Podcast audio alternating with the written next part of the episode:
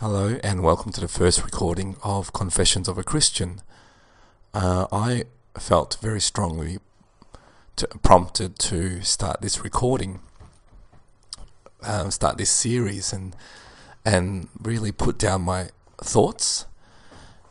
Um, and this started from going to church recently, where where people at the front tell you to stand up, and you stand up Sit down, you sit down.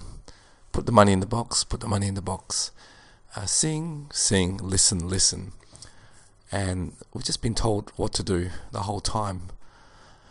Um, you know, common sense says there's a place for all this.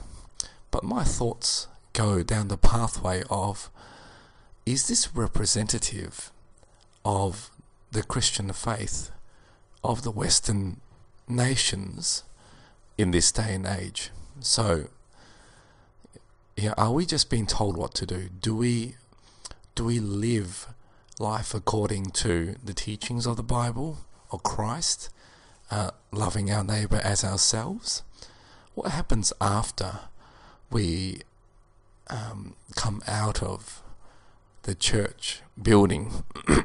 do we uh, do we walk out thinking that we've done God a fantastic service by dedicating an hour, an hour, or an hour and a half every Sunday to sit down and to um, and to listen to what the person at the front says. So this is why this is why I've um, started thinking when I was listening to the message um, on one of the occasions. I was thinking if today was the last day, or if it was my last day on earth, how would I change the message that's being presented? You know, is it about arguing people into into believing? Is it about forcing people into believing? Or is it sharing a testimony? Is it sharing what has happened to me that shows that what I'm talking about is true? Okay, so I've got a cold, um, and my voice reflects that I have a cold. Okay, so you would probably believe that it's true that I have a cold, or I could be making it up. But the reality is, you know, that sometimes I think there's no reality. And so when I was reflecting on this, I was looking at um, one of the verses in the Bible, which I'll read to you now.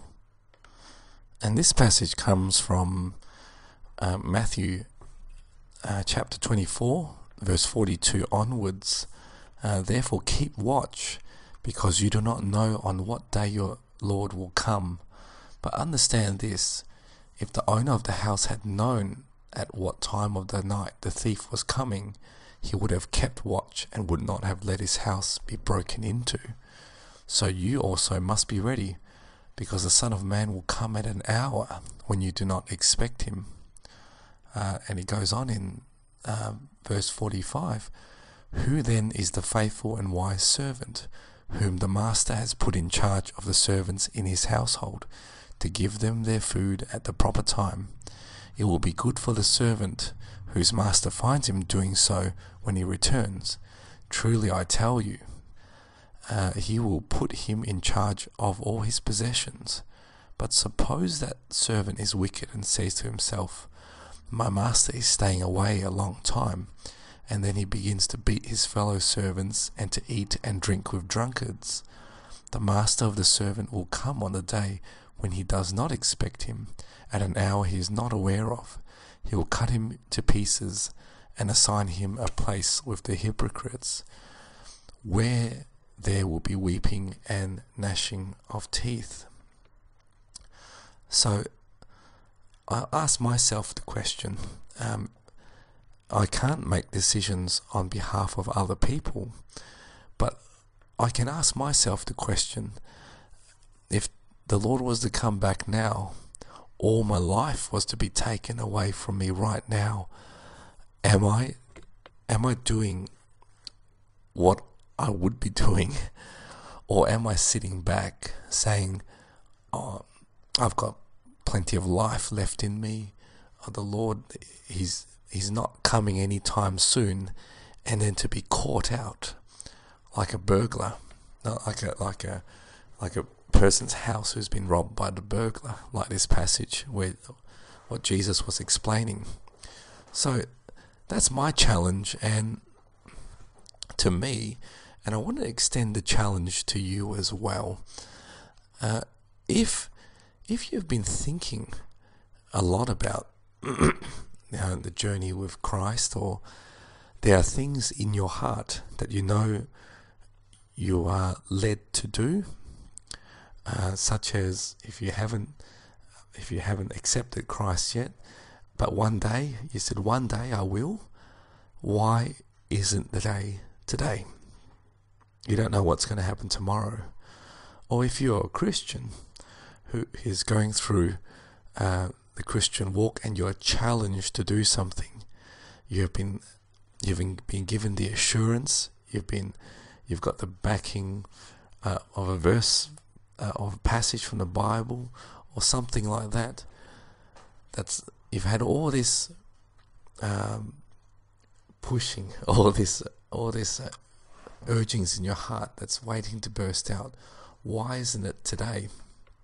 And so that's that was the um, that was the challenge that I received when I was listening. Um, when I was sitting there listening the church service, and the person at the front was revisiting um, an old message that it gets repeated again and again and again. And I, and I ask myself, I've been challenged by recording myself now. I don't know whether anyone's going to actually listen to it, but in faith, this is what I'm doing. So I hope this recording and my thoughts um, have blessed you today, or oh, no, no, no, no, it won't be my thoughts that have blessed you.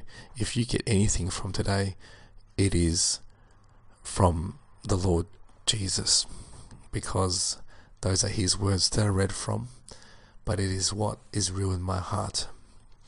And, and I urge you, if you if there's something that you need to do in relation to Christ, make sure that you do action earlier rather than later. And so that's it from me. Uh, and I hope to um, talk with you again soon.